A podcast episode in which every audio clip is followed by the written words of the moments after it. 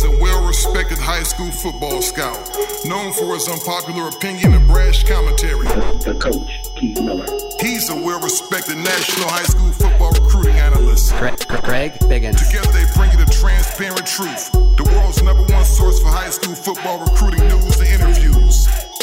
The transparent truth, truth, truth. welcome, welcome. You're now listening to the Transparent Truth. It's your boy, Coach Keith.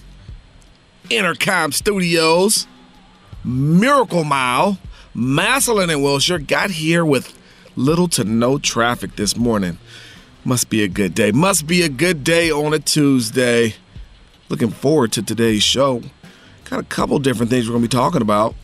We got a sleeper of the week who's going to double now as our one to watch from last year.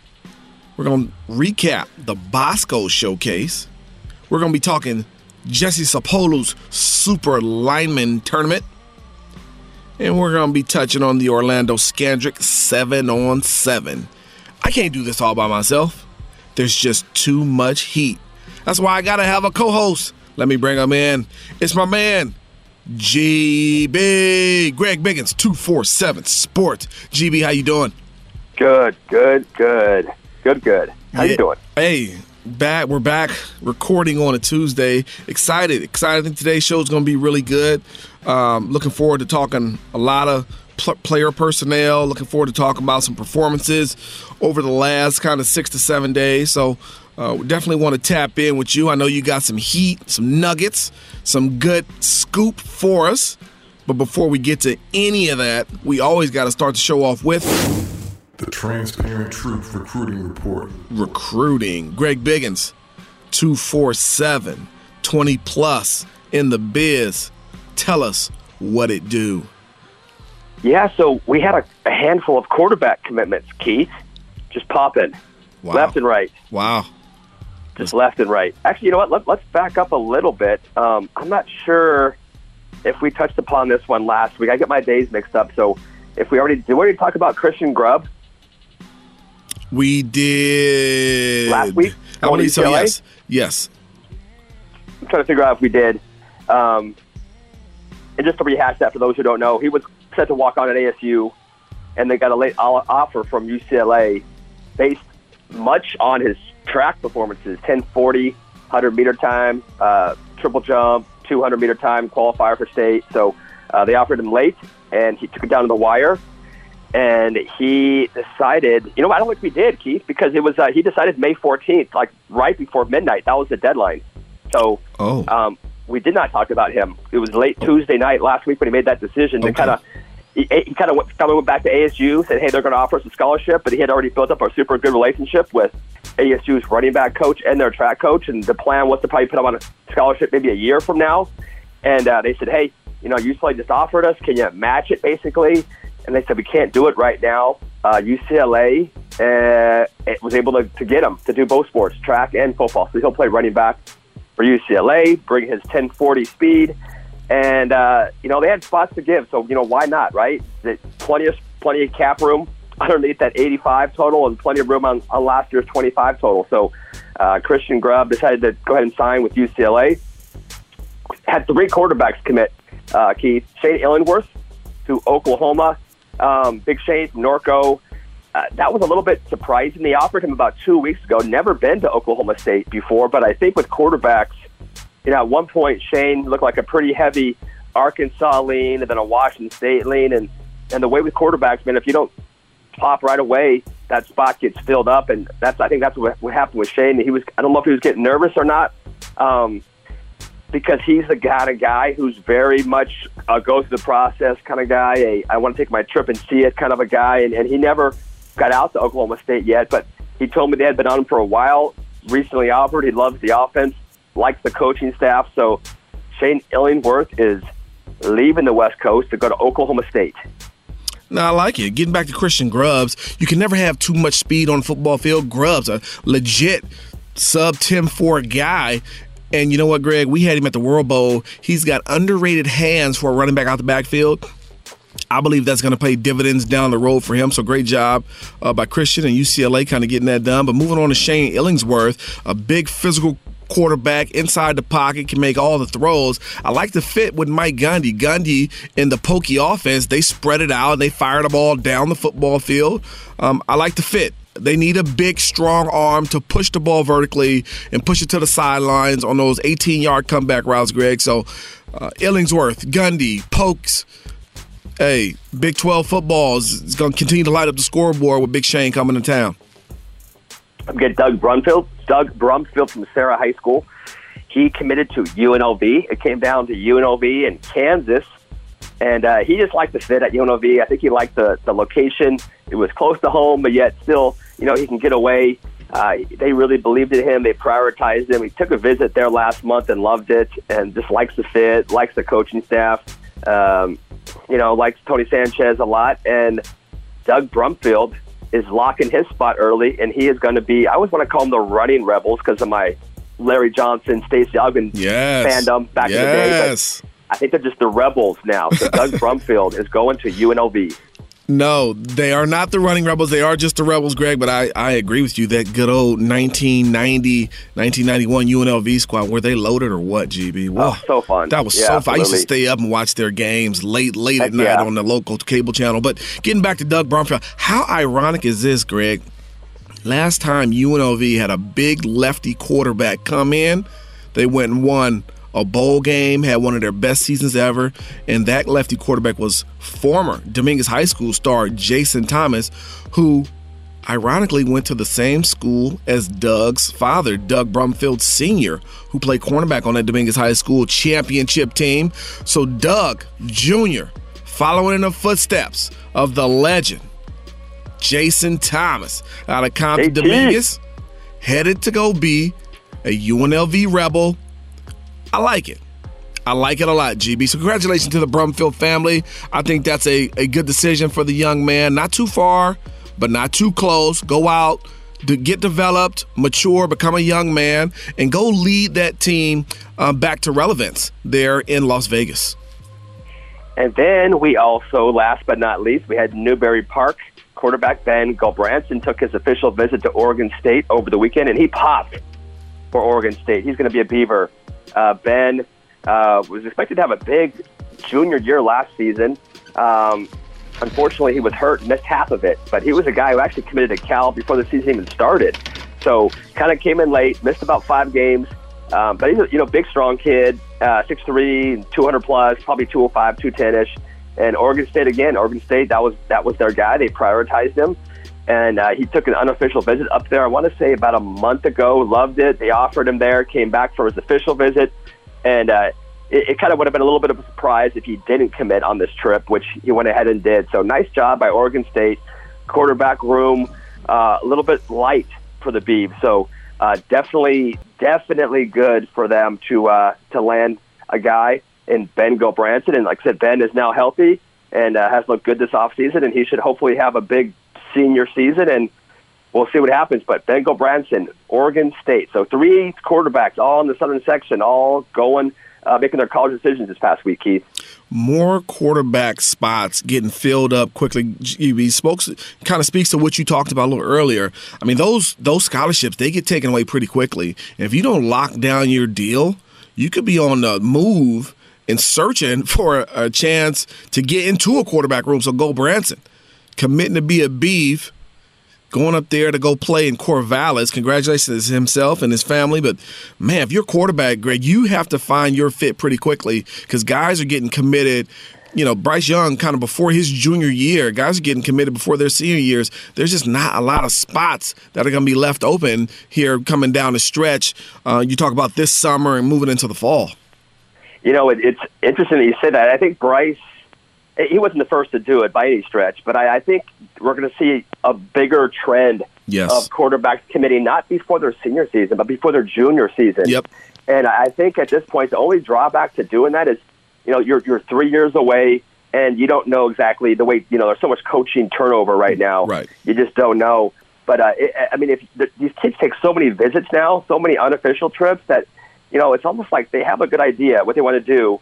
Spots are definitely limited. So, man, if you have an idea, and go ahead and, you know, it's interesting because, you know, I actually had Miller Moss, who's a 2021 quarterback from Alemany, and he, I had him pegged for Michigan, and he told me he was going to make an early decision. It didn't say it was going to be Michigan. I thought it was going to be going to be Michigan, but he was going to make a, a decision before this year, before the summer. Right. Or excuse me, this, this at some point this summer, Michigan took J.J. McCarthy, who's Yes. really, really good, really Yes. Mm-hmm. gifted kid out of Illinois, and uh, you can't fault Michigan for that. But what that does is now a school bringing it back local, like a UCLA. I think Miller Moss might be their top 20, 21 quarterback. Well, they're not going to offer a guy this early without getting in, getting him into camp.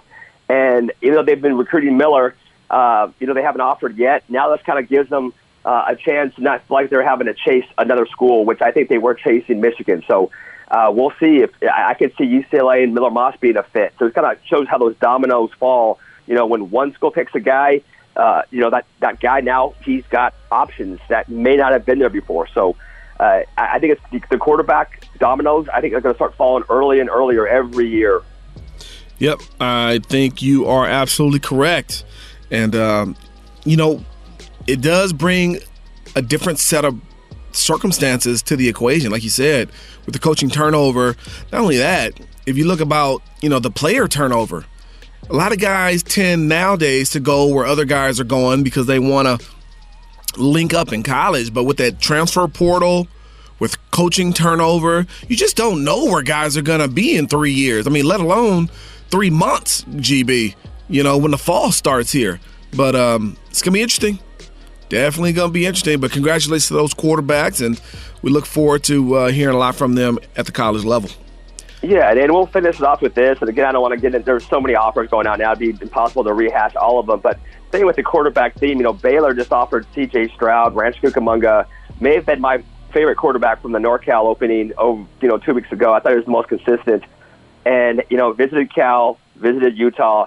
Those might be the two schools out west, but Michigan State and uh, and Baylor are two schools from outside the area, both recently offered, and he really has interest in both of those two schools. Michigan State, I think, especially, and like I mentioned, they just offered him on Monday. They came out to see him, loved him, offered him. I, I will not be surprised at all if he goes out and takes an official trip to Michigan State. He told me that he was going to before they had even offered. So now I think with the offer in hand, watch out for the Spartans.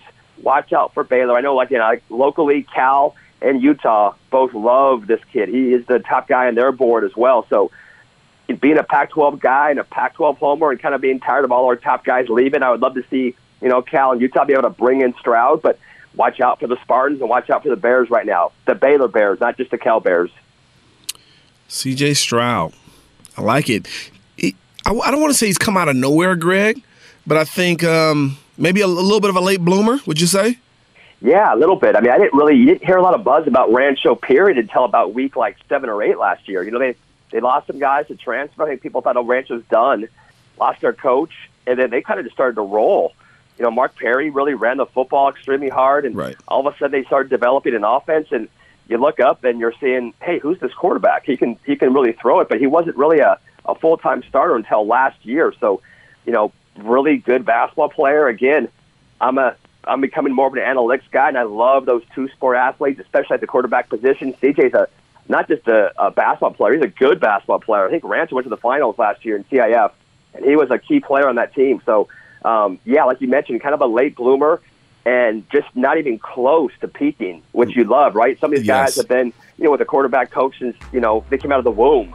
That's not CJ, man. He's still got a lot of room to grow and develop. So what you're seeing now, he's not not even close to being where he's going to be three or four years from now. I'm, I'm glad. I'm glad you said that, Greg. A lot of times people ask me, Coach, how do you spot that two star guy who's going to play in the NFL? How do you spot that three star guy? These are the things um, that I coin or that I, I point to when you talk about a kid who maybe is a little underrated, a little under recruited, could end up being a big time guy at the college level and move on to the NFL and have a very good career. You look at a guy that you know uh, is is young for his grade. You look at a guy that um, who has not been specifically trained at the given position or even overtrained at the given position since a young age. You look at a guy that's that, like you said, a two sport athlete, right? That takes a lot of different movement skills and abilities uh, to be successful on both sides of those sports and how they translate um, when you kind of just focus on one sport when you get to the next level. So, Greg, these are the things, right? uh, and I'm, I'm pretty sure you probably agree. These are the things that you look to that speak to how these underrated, under recruited kids really thrive at the next level. No, exactly. And, and again, every year you see the NFL draft, and every year you always, you know, hear these stories about this guy wasn't highly rated. This guy was, you know, walked on. This guy went to one double A school. People are, how did you miss on these guys? Well, it's because all those things that you just named. So mm-hmm. it just goes to show, man, it, it, some guys peak early, some guys peak later. Yes. But if you're good and you work hard, man, you've always got a chance. Yep, no, no question about that. Um, thank you, Greg Biggins. Nice little recruiting report excited about the quarterback. It's always good to find your home. I'm sure it takes probably a lot of pressure, a lot of sweat from their knuckles, a little sweat underneath their knees, and uh, it takes the pressure off a little bit. Now I can go out and play without having to worry about, you know, do I have a gig or don't I? But let me tell you something. You better keep playing good ball because as quickly as you commit it, they will decommit from you if you start throwing pick sixes come September. So. Um, you know, good luck to all those guys, and good luck to my guy Christian Grubb. Christian Grubb, Christian Grubb, Greg is a great kid. I don't know if you've ever met him. Oh yeah, absolutely. Okay, he's a he's a great kid, uh, the nicest, well mannered kid that you're probably gonna meet. Um, his mother um, is an agent, uh, a talent agent, kind of works for uh, Kerry Washington, who is like a big sister of mine, and Christian you know, he's a kid I can see at the next level with, you know, continued development, really getting a shot to shine and running away from people in that wide open offense and getting him the ball in space. So, Christian Grubb, UCLA Bruins, Deshaun Foster, my classmate, 1998. Let's get it done, fellas. It's time to move along. Greg Biggins, it's that part of the show, my man. It's time to shine some light on a kid that hasn't been getting very much love from the college level. But you and I know this kid's a sleeper. It's time for our Sit and Sleep Sleeper of the Week. Really want to thank our guy, Larry Miller. He's allowing us to showcase unknown prospects that need to be brought to the spotlight. Larry is all about family and community, and his support is helping to change the lives of young players across the country. Each week, young men are getting scholarship offers after being featured on this show. So thank you, Larry. When we have business and a man that is really interested in the community, we need to show our support right back at him. Sit Sleep is the only place that offers advanced sleep technology. Greg? Body diagnostics. That's five star stuff. This is high quality stuff. Lay down on a mattress, and within seconds, thousands of sensors can help you find the absolute right mattress for you. Wow, within seconds? Seconds. Man, that's awesome. Sit and sleep. They'll beat anyone's advertised price, or your mattress is free. Appreciate you, Larry Miller. Thank you, Larry. All right, we're back. We want to talk sleeper of the week, Greg Biggins. This kid is a former one to watch from last year, a one to watch, which basically means he was a young guy, but man, was he going to be a really good football player once he matured and, and got some, some varsity up underneath his belt. Had a, a good sophomore season, but has really thrived this offseason. GB, you just saw him a couple days ago. Why don't you lay the law of the land for my guy? Yes, but Jesse Sapolu, trying to make, make sure I get this title right. There's a lot Jesse Sapolu is our sleeper of the week? Jesse Sapolu is a guy who's got a chance to be good. I'm going to predict Super Bowls for this guy, Jesse Sapolu. There you go. Uh, no, I, I saw, so I, let's just go throw his name out there. How about a guy who goes by the name of Jacoby Sims? from Serra High School in the beautiful city of Gardena. And saw him at the Jesse Sapolu, I want to say it's called the National Big Man Lyman National Challenge National. I think I said national like 18 times there, but uh, it's okay. 350 guys from all over the place. Got a team from Michigan was out there. You had a you know a, a FSP. Tracy Ford brought a team out there, and then you had a high school division. And Serra High School, which we'll get to that more, really performed well, made it all the way to the finals, had a, a couple of, uh, I guess you could call it upset wins in this national challenge tournament event, including beating Bosco. But for me, the guy that jumped out uh, from Serra was Jacoby, probably six one. Um, I would bet the media guy would probably say six two, but I'm going to be as fair as I can be. And I'm, I'm going to say he's probably closer to six one, but let's just say six one and a half. But man, super strong, great feet, just laddering. I mean, the guy just chop, chop, chop. I mean, he's got, has feet of a linebacker, Mm-hmm. Keith. Yes. Uh, but again, powerful. I mean, the guy has Justin Flowe like legs, powerful upper body, extremely balanced, extremely coordinated. I bet this guy would be a great dancer, Keith, if he wanted to be, if he chose to be. That's how athletic and coordinated he is. Necessary toughness, necessary mean streak is there. Necessarily nas- necessarily nastiness is in there, like you want it, like you want to see in a young lineman. Only a 20, 21 kid. So if I'm a coach, I'm watching him very, very closely. He played right guard all tournament long. Played a little, took, took some reps on defense too. But for me, he's a he's a guard center at the next level. Whether he's six one, whether he's six two, kid's a football player. He loves to compete. You can just tell. Plays with infectious enthusiasm and hustle. A great teammate, and uh, I really enjoyed watching him. It was a lot of fun, and he performed extremely well for those Cavaliers, who aren't known for their line play. Uh, from what I saw, this looks like it's going to be their best offensive line in, in at least four or five years, which is a great thing. And uh, yeah, nice job by Jacoby Sims, and nice job by the Serra Cavaliers. A couple things stood out what you just said, Greg. It, it didn't have to do with anything of the physical nature. I know his physical attributes. We know his physical attributes. He's built the right way. But more importantly, Greg, and I think this goes in all facets of life, the mentality he has, right? The kid seems to love football. He loves to compete. He loves to get physical. He loves to train. He loves to impose his will on other people. I like those type of football players. I don't know about you. But give me those guys. Give me those guys who want to dominate and who work to dominate. Everybody wants to, who works to dominate. Right? I love the mentality. He loves the game, loves to compete, loves to train. You give me that, I'll show you a scholarship player. You give me that, I'll show you a scholarship player. So, congratulations, my man Jacoby Sims at my alma mater, Gardena Serra High School, the home of the Fighting Scott Altenbergs. You're our transparent truth sleeper of the week. Nice job, Greg. Good breakdown, my man.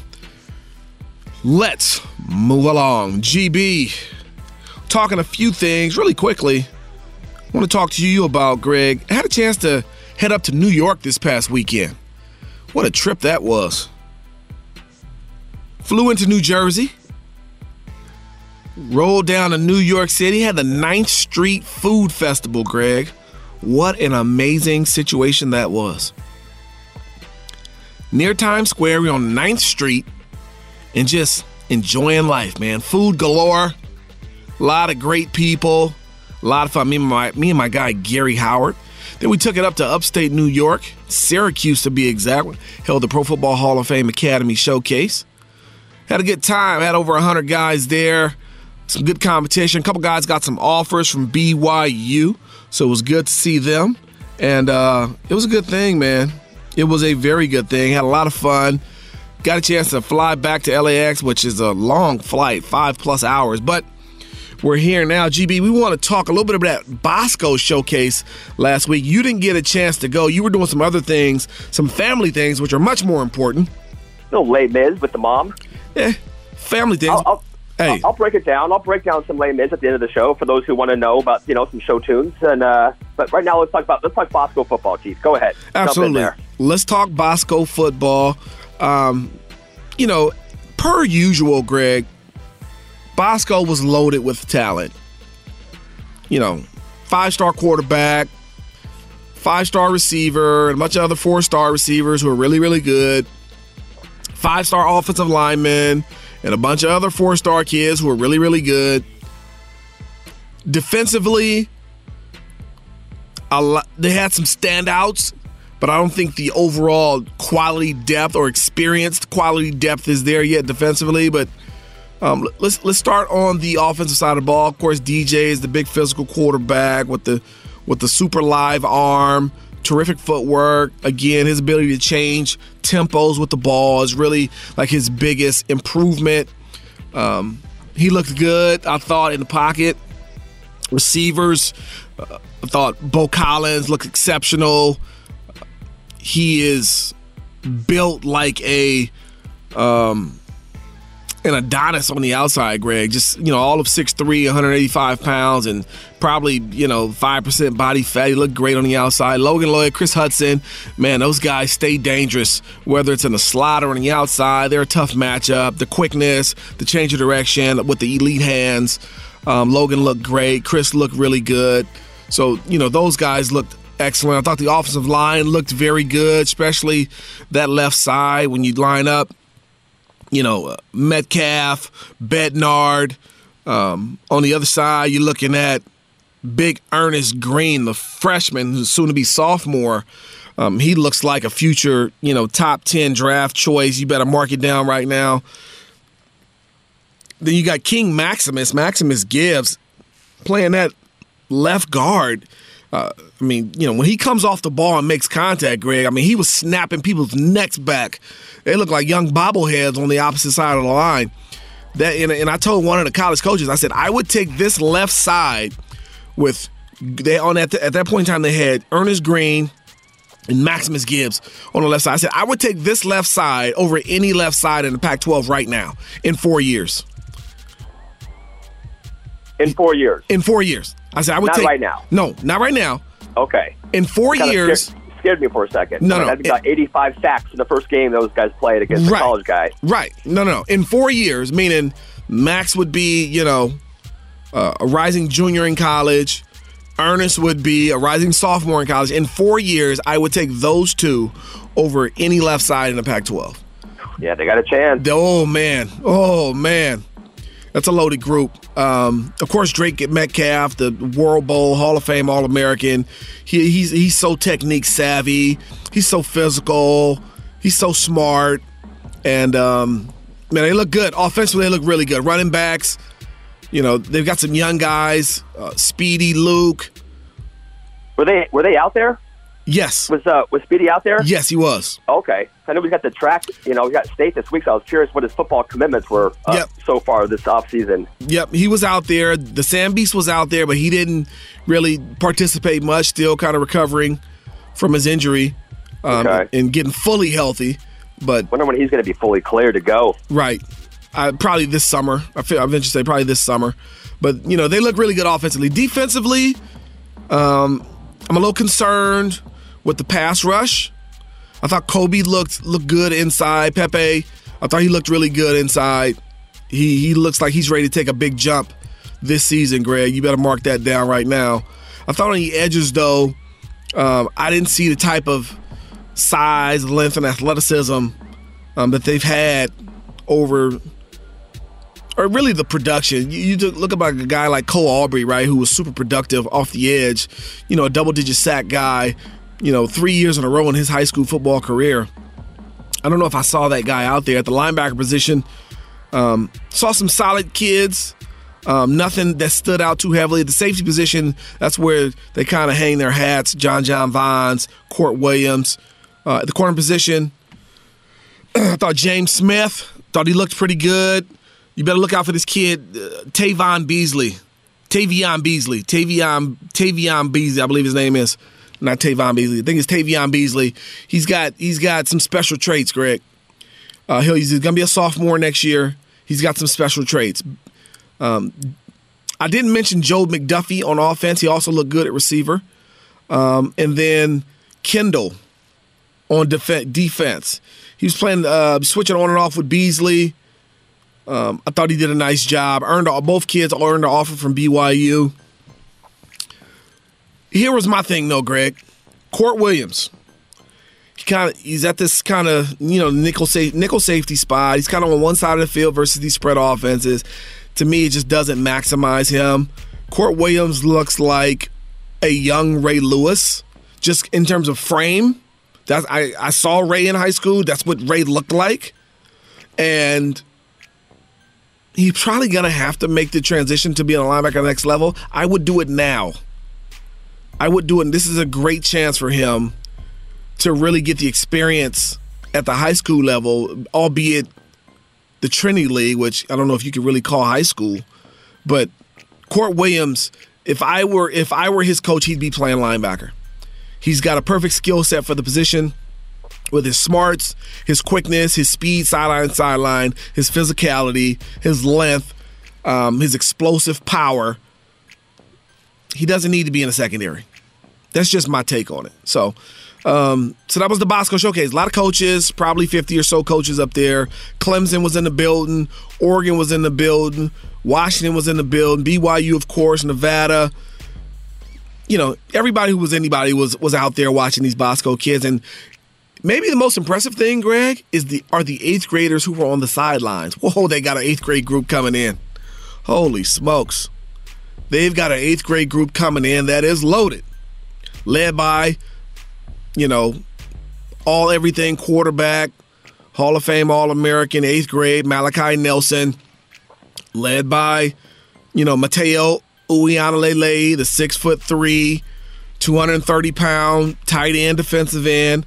And then you talk about, you know, the do it all running back, Nigel Osborne, um, who's going to be toting the pills for years to come for the Braves. So it was a loaded group. The eighth grade group is is is you know Bosco's not going to slow down anytime soon. You can bet your bottom dollar on that. They got some heat coming in for sure. So it was a lot of fun though. Food was good. Appreciate that. Had some pulled pork. Had some um, some some some some some some what do, what do we call that? It's a little little bit of steak. A little bit of steak. I, was, I thought you were going to say something really creative, like no, I guess that's some prime rib. Really, really, really, want to say some prime rib. Some prime rib. Okay. Some pulled pork, some prime rib. Uh, the best things though are those. I don't know if you remember, Greg, because you were with, you were there last year. Yeah.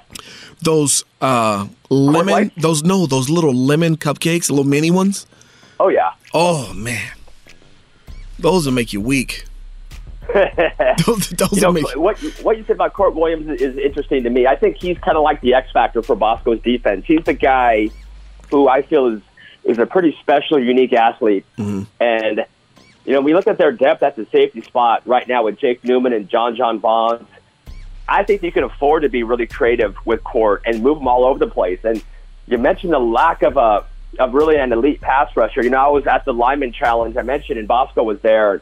I, I think Kobe Pepe is going to have a big year. I like him a lot, but they didn't really have, and they'll move Kobe around. They did at the lineman challenge, but they didn't really have that, like you mentioned, the dominant outside guy like they've had with Cole Aubrey. Um, you know, they've had Malik Gordon on the outside. They had that other guy who's at Colorado right now. His name is escaping me, who just abused Mater Dei a few years ago off the edge. Beautiful player. yes. I, I wouldn't mind seeing seeing Kourt. I mean, he's speaking 230 pounds almost and runs a legit four five four six. He would be a terror off the edge, and I, I trust Chris King. I think he's super smart. I think mm-hmm. they'll find a creative way to, to have him as a as a third down pass rusher. Maybe move him inside, like you mentioned, on certain run situations. I- Like I said, you got two guys at safety in Jake and John John who can bring it. Right. And Jake's super smart. John's a mm-hmm. big athletic kid. So yeah, how they move Kourt and use him, and also Kourt's extremely intelligent. So you can give him a ton of responsibility, and he can handle it. So how they use him is going to be a lot of fun. I think a lot of fun to watch this year. Yeah, forgot to mention Jake Newman. Uh, thought he looked good. He looked mature back there. You know, like he like he's put on a little little bit of weight up top. Good weight, good weight. Um, so you know, I like the young guys. Normally, you know, when I go to these showcases, I, I want to see the young guys, the guys who are coming up. The eighth graders look phenomenal, but that ninth grade class that they had last year, who are now going to be sophomores, and that's Luke, that's you know uh, Beasley, those guys are going to be really good as well. So it was, it was it was it was a good showcase. Good showcase. Always great to see. Uh, you know, our friends at the college level had some good laughs, good food, good football. It was uh, I enjoyed it. I enjoyed it. So let's move along, GB. Super lineman. We're talking super lineman. Jesse Sapolu, super lineman. You know, there's a there's a there's some some talk out there, Greg, that Coach Keith doesn't like Jesse Sapolu. First of all, I don't know Jesse Sapolu. Number one, and I don't know how I can't like a guy if I don't know a guy. That's number one. And number two is he seems to be a pretty good guy. I mean, I like what he's doing um, for these kids. I do love that. I like what he's done with um, Mitt. I don't know. Is Mitt and the super lineman the same thing, Greg? I don't know. I believe it is. Okay. And I honestly, I've, I've never heard that. That Keith, Coach Keith didn't, didn't like Jesse Yeah, is that a rumor that's Yeah. people are Yeah. stirring up? I, yeah. Yeah. Just some don't know. talk. You know, third party talk. Maybe you, maybe you said that, maybe you said something about seven on and somebody took it personal and thought you meant all off season. I don't know. Yeah. Jesse's awesome, dude. He's like the most humble, four-time Super Bowl champion you'll you'll ever meet. It's impossible not to like that guy. Well, you know, But, every- um, everybody's trying to find a reason to get mad, right? Oh, fake outrage on Twitter, is insane. Although, yeah, Right. I was going to bring up the whole Magic Johnson thing yesterday, but I don't want to get started on that. Oh, but uh, yeah, the Lineman Challenge, Keith, it was cool. That was my first time ever being there. I've been to Jesse's events. Um, I've been to, you know, the Talamaiva, Talamaiva events, um, Chris and Penn. I've never been to a Lineman Challenge, and it was it was very unique. Um, you know, I've said it multiple times. I'm a little bit seven on, seven out, so I I chose to go to that one, and it, it was kind of cool. So let's just set the stage. So you have two teams, right? Let's just say it's uh, Servite versus Orange Loop. That was who was playing when I first got there. And so it's five on five, best on best. Each kid goes two times each, and then they and then they switch it. So you go, you know, your your right tackle, right guard, center, left guard, and then your left tackle, two times each with the opposing guy opposite from you, and then you switch offense defense, and then you do two rounds of that. So it's kind of cool, and you get points. You get, you know, a two is a dominant win, or one point is if it's a win, but not like a, a pancake. And then you get, you know, after each deal, you, whoever has most points, they win that round. And he had little pull play, and they went to one and done, and it goes super fast, and it's kind of cool because it's just like boom, boom, boom, you're out. Next group comes in. So long story short, Mater Dei ended up being Serra in the final, and I mean Mater Dei's got three guys who just don't lose ever: Miles, Murao, Yep. George Mikey Hahn, and Ty Mark. So no one else really had that automatic win. They had three of them, so you knew they were going to win. Um, and, and they and they just those three guys are good, you know. And it's not just those three guys. Um, you know, Kobo Fuamatu was really really good uh, playing that right pass rusher. Yep. Yeah, uh, really quick and has moves and was schooling everybody. Uh, inside guys were okay, and then on the outside they had a left defensive end who's a freshman, outside linebacker defensive end type. Last name is Bailey. I want to say David Bailey. I think it's the nephew of Donovan Bailey, the the, the sprinter. Okay. And wow. this guy is going to be extremely good. Extremely. I mean, Really? he's a, like I said, he's a freshman. Yeah. Dude, he just looks the part. I mean, I'll send you a picture, Keith. The guy just looks like a football player. Okay. And I'm going, Miles, who's that guy right there? He goes, that's David Bailey. He goes, he pushes me in practice every single day. He makes me better. And if you know Miles, Miles doesn't really talk up hardly anybody. No. You know, Miles is, you know, he- he'll talk up, he'll talk up his fellow O lineman, but as far as Miles hates defensive players, period. So for him, brought him over, had me, you know, allowed me to introduce myself to him. Uh, super mature kid, just a freshman, and uh, David Bailey. So Marty looked great. They ended up being Serra. We already talked about, you know, how good Serra looked, and I've always liked, liked the Serra program. Scott Altenberg's been so good to me over the years. So it was really cool to see Serra step up, and you know, they're always going to have, you know, really good skill guys. But if they can just get a, a physical, dominant, you know, a couple linemen in the trenches, they got a chance. Right. You know, they got not one but two quarterbacks, Malik Murphy and Doug Brumfield. They got a, a slew of receivers, a really good secondary. Give me some linemen. So um, I was impressed. Like I said, it wasn't just Jacoby Sims. They had a handful of guys that jumped out for me. Um, got an AJ O'Kelly. Yes. Uh, I'm not sure I'm saying his name right. Uh, Billy Claxton. And then their defense was kind of was kind of funny, Keith. The, the joke was they had a bunch of running backs playing defensive line. These guys are all about my size, and it was just hard to block them because they would just line up and just speed rush. They had a couple bigger guys, but it was just a, a bunch of small, quick, fast guys. Um, I like Long Beach Poly, uh, James Ma'a Ma'a Yeah. it's M A A E. I don't know if there's a parenthesis in there somewhere. Probably is. Um, he was impressive. He was probably the maybe maybe had been the top center I saw uh, at that event. So it was good to see him. 3.8 GPA guy. He's got a couple Ivy League offers already, but he's better than that. He's 6'1", 6'2", 330. So Long Beach Poly showed me something. Uh, St. John Bosco, you know, I, I saw them and they were dominant early on. I thought it was going to be Devin Mater Dei in the final. That was going to be it was going to be a nice little bloodbath early between those two teams, those two rivals. You know, you had Drake on the left side, uh, you had Ernest Green on the right side. You had a you know really talented group on the inside. Defensive line though was I think probably the area. You know, again Kobe was good, but after Kobe they'd have a, another automatic win, and we don't have that guy who can just give that automatic one or two points. It, it's a little bit tough. So again, Drake was good, left tackle. Um, But everybody else for Bosco, I'll be if I'm being brutally honest and just being transparent.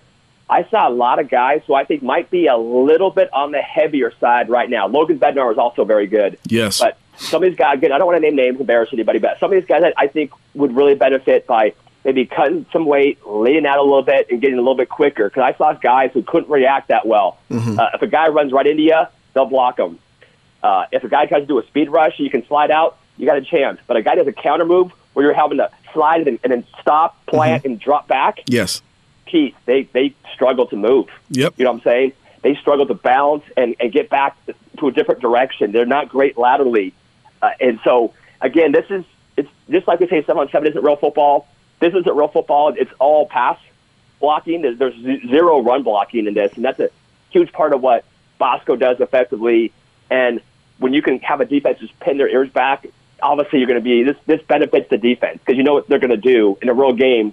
You, you know you don't know what they're going to do, run or, or pass. So I trust me, I still love Bosco. I love their offensive line.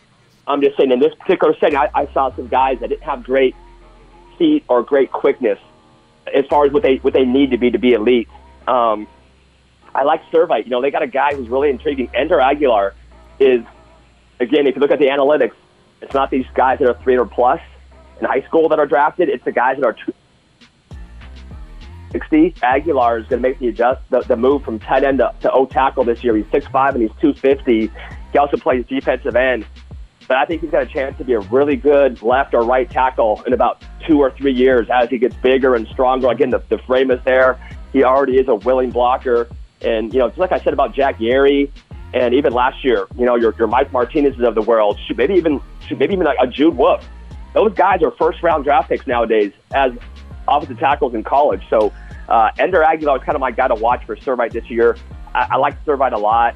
And then I liked Orange Lutheran. You know, I saw them at their showcase, and they kind of had a reputation for not being super tough or super physical Sure, in sure. the last couple of years, right? They were a bunch of guys that were really skillful. So I liked them a lot at the showcase, and then I liked them at the uh, at the uh, lineman challenge too. You know, Jason White is the guy that kind of jumps out. You probably remember his brother Torian White Yes. a couple years ago, Lakewood High School to UCLA. But you know, he's a young sophomore.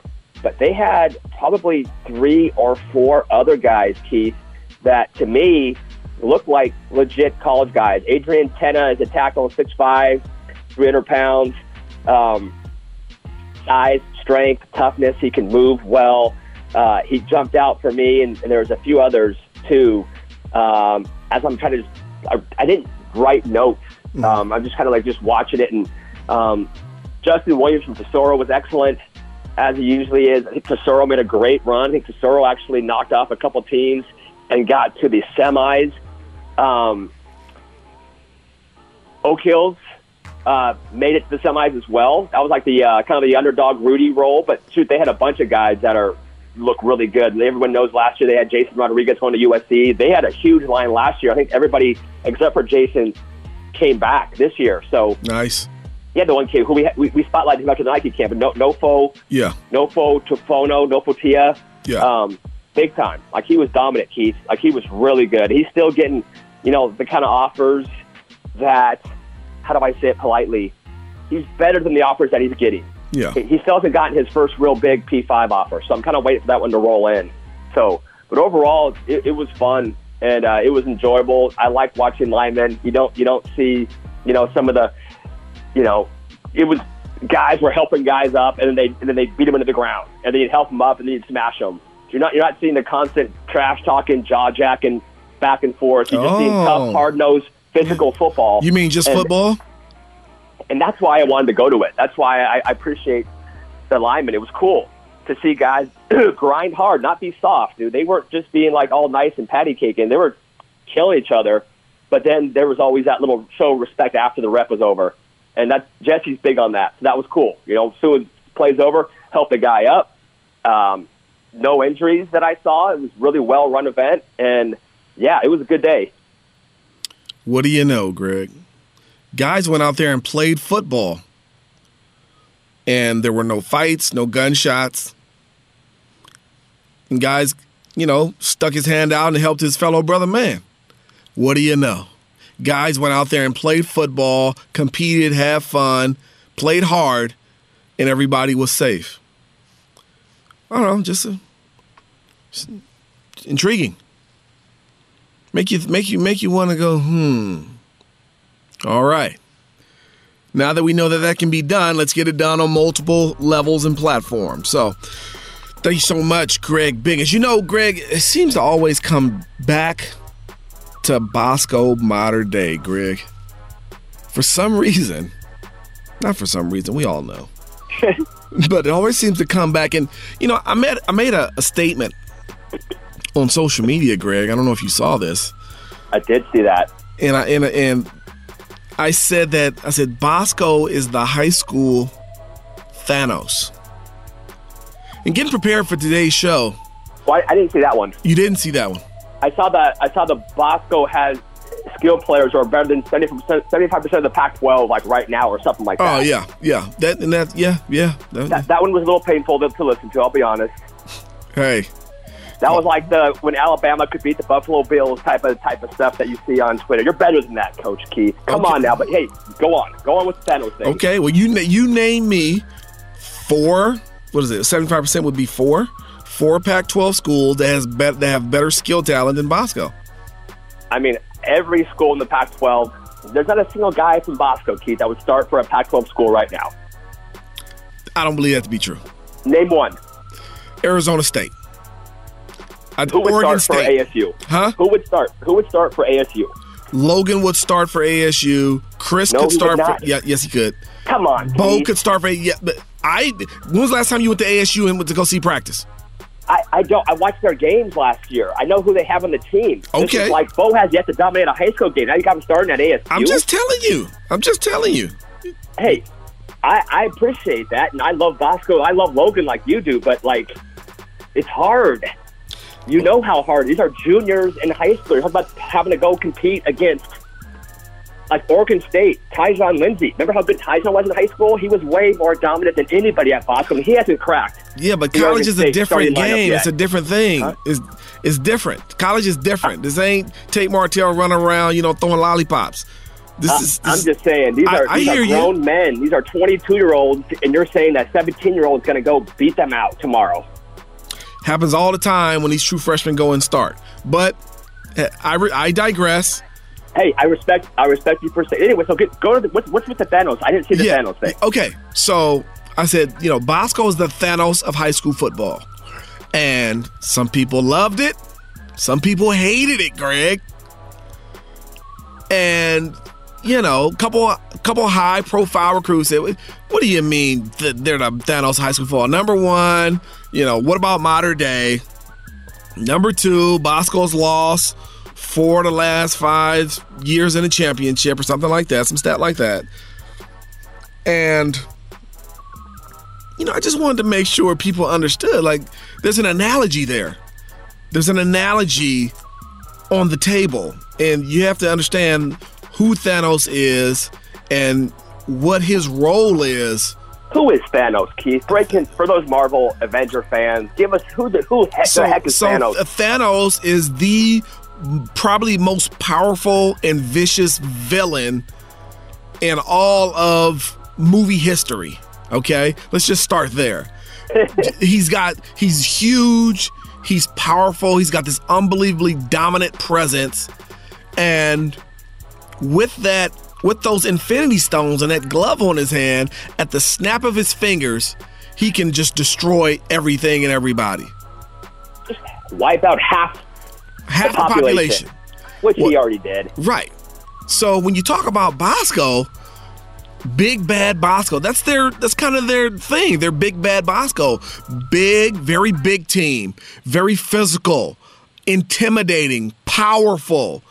And the presence when they come to a field is that they're going to destroy you. And nine times out of 10, they're going to snap their fingers and they're going to put you away in the first quarter or the first half. Has there has that not been their uh, their calling card over the last few years? Absolutely. But Thanos in Infinity War he wins. Bosco has won. They've taken home a title or two. What is it, 13 and 16, Greg? Is that right? Yeah, 13 and 16. Yes, sir. But in the end game, Thanos ends up losing to the Avengers. Now, Mater Dei, they could be be compared to as the Avengers when you got different parts from different places coming together and and hopefully that that felt good saying that different pieces coming together from different places banding together to go defeat the big bad bully. Bosco, Thanos, big physical bully presence. Mater Dei, the Avengers coming together to defeat the big bully um, in the end game, which is the championship. So hopefully that sums it up for everyone. What do you think, Greg? I mean, does it make sense for you? you actually in the in, in the tweet? Did you did you just say Bosco was Thanos, or did you actually also say Mater Dei was the was the Avengers? No, but I, I did not say Mater Dei was the Avengers in that tweet. I did say it down oh. the road, but I wanted people to figure that part out on their own. Like I, I don't want to give you the entire carrot. You don't want to give them all the answers to the test right away. Right. I mean, at some Just point, like my man Jesus spoke in parables. You were kind of speaking in, the, in a in a way to make you have to think a little bit. right. Right. I didn't. Yeah. I didn't want to give everything away. I just wanted people to chew on it for a minute. So after I let them chew on it for about 48 hours, I finally had to come out and say, okay, hey, listen, Thanos loses in the end, right? This Avengers group, which is kind of like the Mater Dei group, they end up taking Thanos down. So, you know, hopefully, hopefully we we uh, we got the point across. But I, th- I thought it was a pretty good analogy. I did. That's cute. It's it's adorable. Okay, that didn't that didn't sound great coming out of your mouth. I'm just saying. No, I, I see I see the analogy, and like I said, dude, you know how people are, man. If you mention anything about Bosco or Mater Dei, you're gonna have one side upset, and then you'll have everybody else who just wants to be upset because it's a popular thing to do Yeah. to be upset. Good point. So Yep. Bosco definitely can can play the bully role very well. They're big, physical, and mean. And Mater Dei definitely has a, a you know shoot their track record of, of being able to knock off the bully uh, the last couple years is you can't argue with that either. So there you go. Yeah. Yeah, no question. So, anyways, that is our show for today. Thank you so much for joining us. Um, hopefully, this Friday, not hopefully, we're gonna. I'm, I'm gonna mark it down. Friday, we will have a report from the Mater Dei College Showcase. I know what's going on Wednesday, which is today, because that's when you're going to be hearing this. But the Mater Dei Showcase, we'll have a report. We'll air it on Friday, so please be tuning in. Looking forward to seeing um, all the new pieces from Mater Dei. CJ Williams, the, this big defensive end you're talking about, Greg. Um, looking forward to see, uh, you know, Bryce.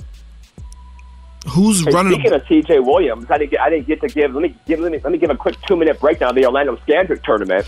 oh, we didn't talk about the Scandrick tournament. We we didn't, but you oh. know what? We we've talked so much seven on seven. I think people know already. But let me just say, CJ Williams is the real deal.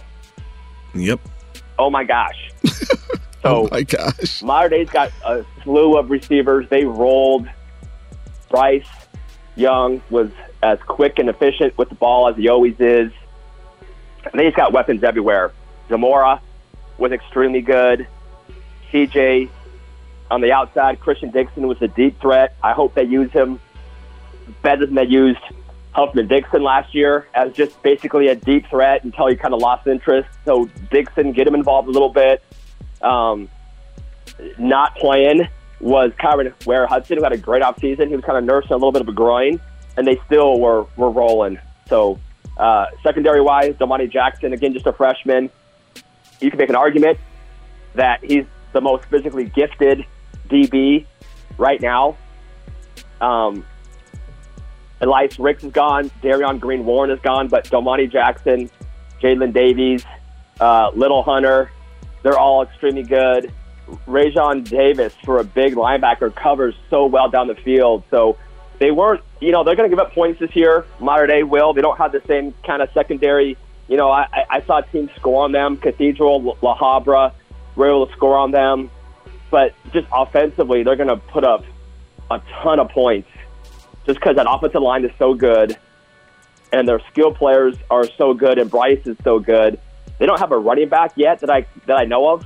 So if they, you know, find one of those Avengers to kind of come in from somewhere, they got a chance to have a really good offense. Then defensively, I like their line. I like their linebacker. Just in that secondary before, it, just to say, Domani Jackson, Jaden Davis, we were, you were three, four guys. Now that you're one and two guys, so they're going to be able to lock people up, but you just don't have the depth that you used to have when you had Elias and Darion. So, um, but it was cool. You know, high school seven on seven was cool. You know, Narbonne was rolling early. They got popped by La Habra. Clark Phillips game winning touchdown. Clark looked great. Um, I like La Habra. Mason West looked really good. Zanelli looked really good throwing it. Uh, the Kuntz kid was getting deep like crazy on the outside. Uh, La Habra, watch out for them. I think the surprise of the tournament for some people um, was uh, Grace Brethren, who knocked off Bosco in the first round of the playoffs. Grace is always good. I mean, that's Josh Henderson's team, and we talked about them a ton last year because they went all the way. I think they won a state championship or at least played for a state title um, the last couple years. But they are so disciplined, so well coached. Grace Brethren made a nice run. Uh, Loyola made a nice run. They knocked off a couple teams. Um, anybody else that I'm missing? Los Al made a nice run, I think, to the semifinals. Okay. Uh, they got some intriguing pieces there, so it was on their home turf. They obviously were pretty inspired. Uh, they made to the semis before losing to La Habra, but I think they, they upset Calabasas and all their athletes in the quarterfinals. So uh, nice job by Los Al. How did Calabasas Uh, look? You know, I, so I got there right after Oh, they lost. oh, didn't okay. get to see them. Yeah. yeah. But uh, you know, from what I was told, you know, it was the kind of the usual suspects. Yeah. But you know, props to Los Al for getting that win and playing really well together. Yeah.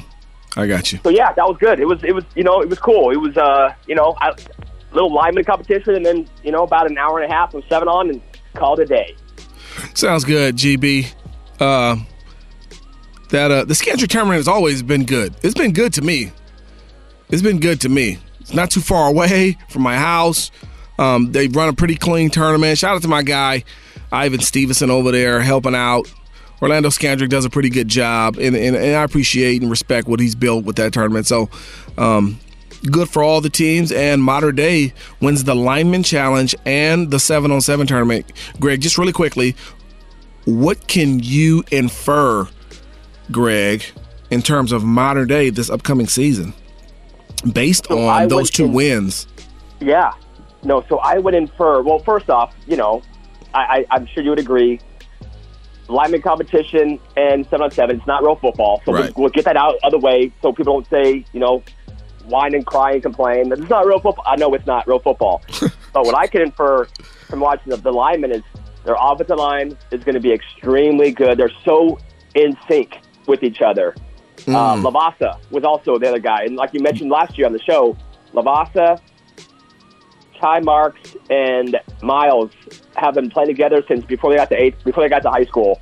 And then you throw George Mikey Hunt in there, and just watch them communicate with each other. It was a unit. You know, uh, watching the alignment challenge, you saw a lot of one-on-one battles, but watching Mater Dei, and literally after Miles would go, it'd be George's turn, and Miles would be like, "George, watch for this," and George would watch for that, and he'd kill this guy, and then George, it'd be Ty's turn, and then Ty would take a rep, and then George would say, "Hey, watch this," and he'd say something, and it was like all, all the way down the line, and every guy would say, "Just hey, left foot," or "Hey, you know, watch this."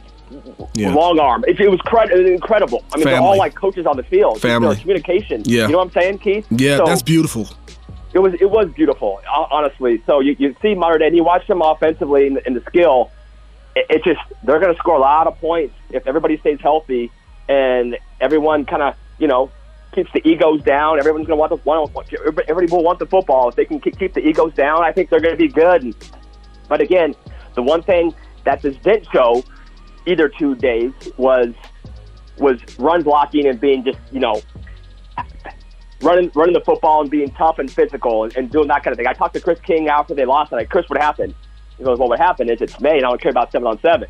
He kind of said it real, real matter of factly, and he goes, look, he goes, we don't run a seven on seven defense. We run our same eleven on eleven defense out here for seven on seven. We never really do well at these things. I don't care how well we do. We have 11 blitz packages that I've, I've put in. We can't run those here, and I'm fine with that. He goes, this is just to get some work. He goes, you know, we got some we got some talented players that are just a little bit inexperienced right now. We'll be fine, and, and I totally buy all that. Mm-hmm. Right? Some teams have a specific seven on seven offense and a specific seven on seven defense. That's it. Bosco, you could tell they were running the same stuff they would run with pads on in 11-11. So Bosco's going to be really good. I hope I hope Serra makes a jump up. That would be fun because Yeah. again, I, I like seeing when Serra's good. So watch them in the lineman competition and then seeing their skill guys as well. I could infer that Serra's got a chance to kind of maybe have a step up this season. But just to answer your question specifically, you know, Mater Dei, I think everyone thought they, they're losing guys. They're going to be vulnerable this year. You know, they're, they shouldn't be the preseason favorites. I would say until someone beats them, they probably should still be the favorite. We will see, Greg Biggins. Thanks so much, GB. Appreciate all your time. That is going to wrap it up. Thank you, everyone, for for listening to the show, for supporting the show. We appreciate you, and uh, be on the lookout, man. We love the sleepers, and uh, be on the lookout. We got some things cooking in the pot. It's your boy, Coach Keith. It's your man, Greg Biggins, the Transparent Truth. There's a new sheriff in town, and his name, Reggie Hammond. Y'all be cool.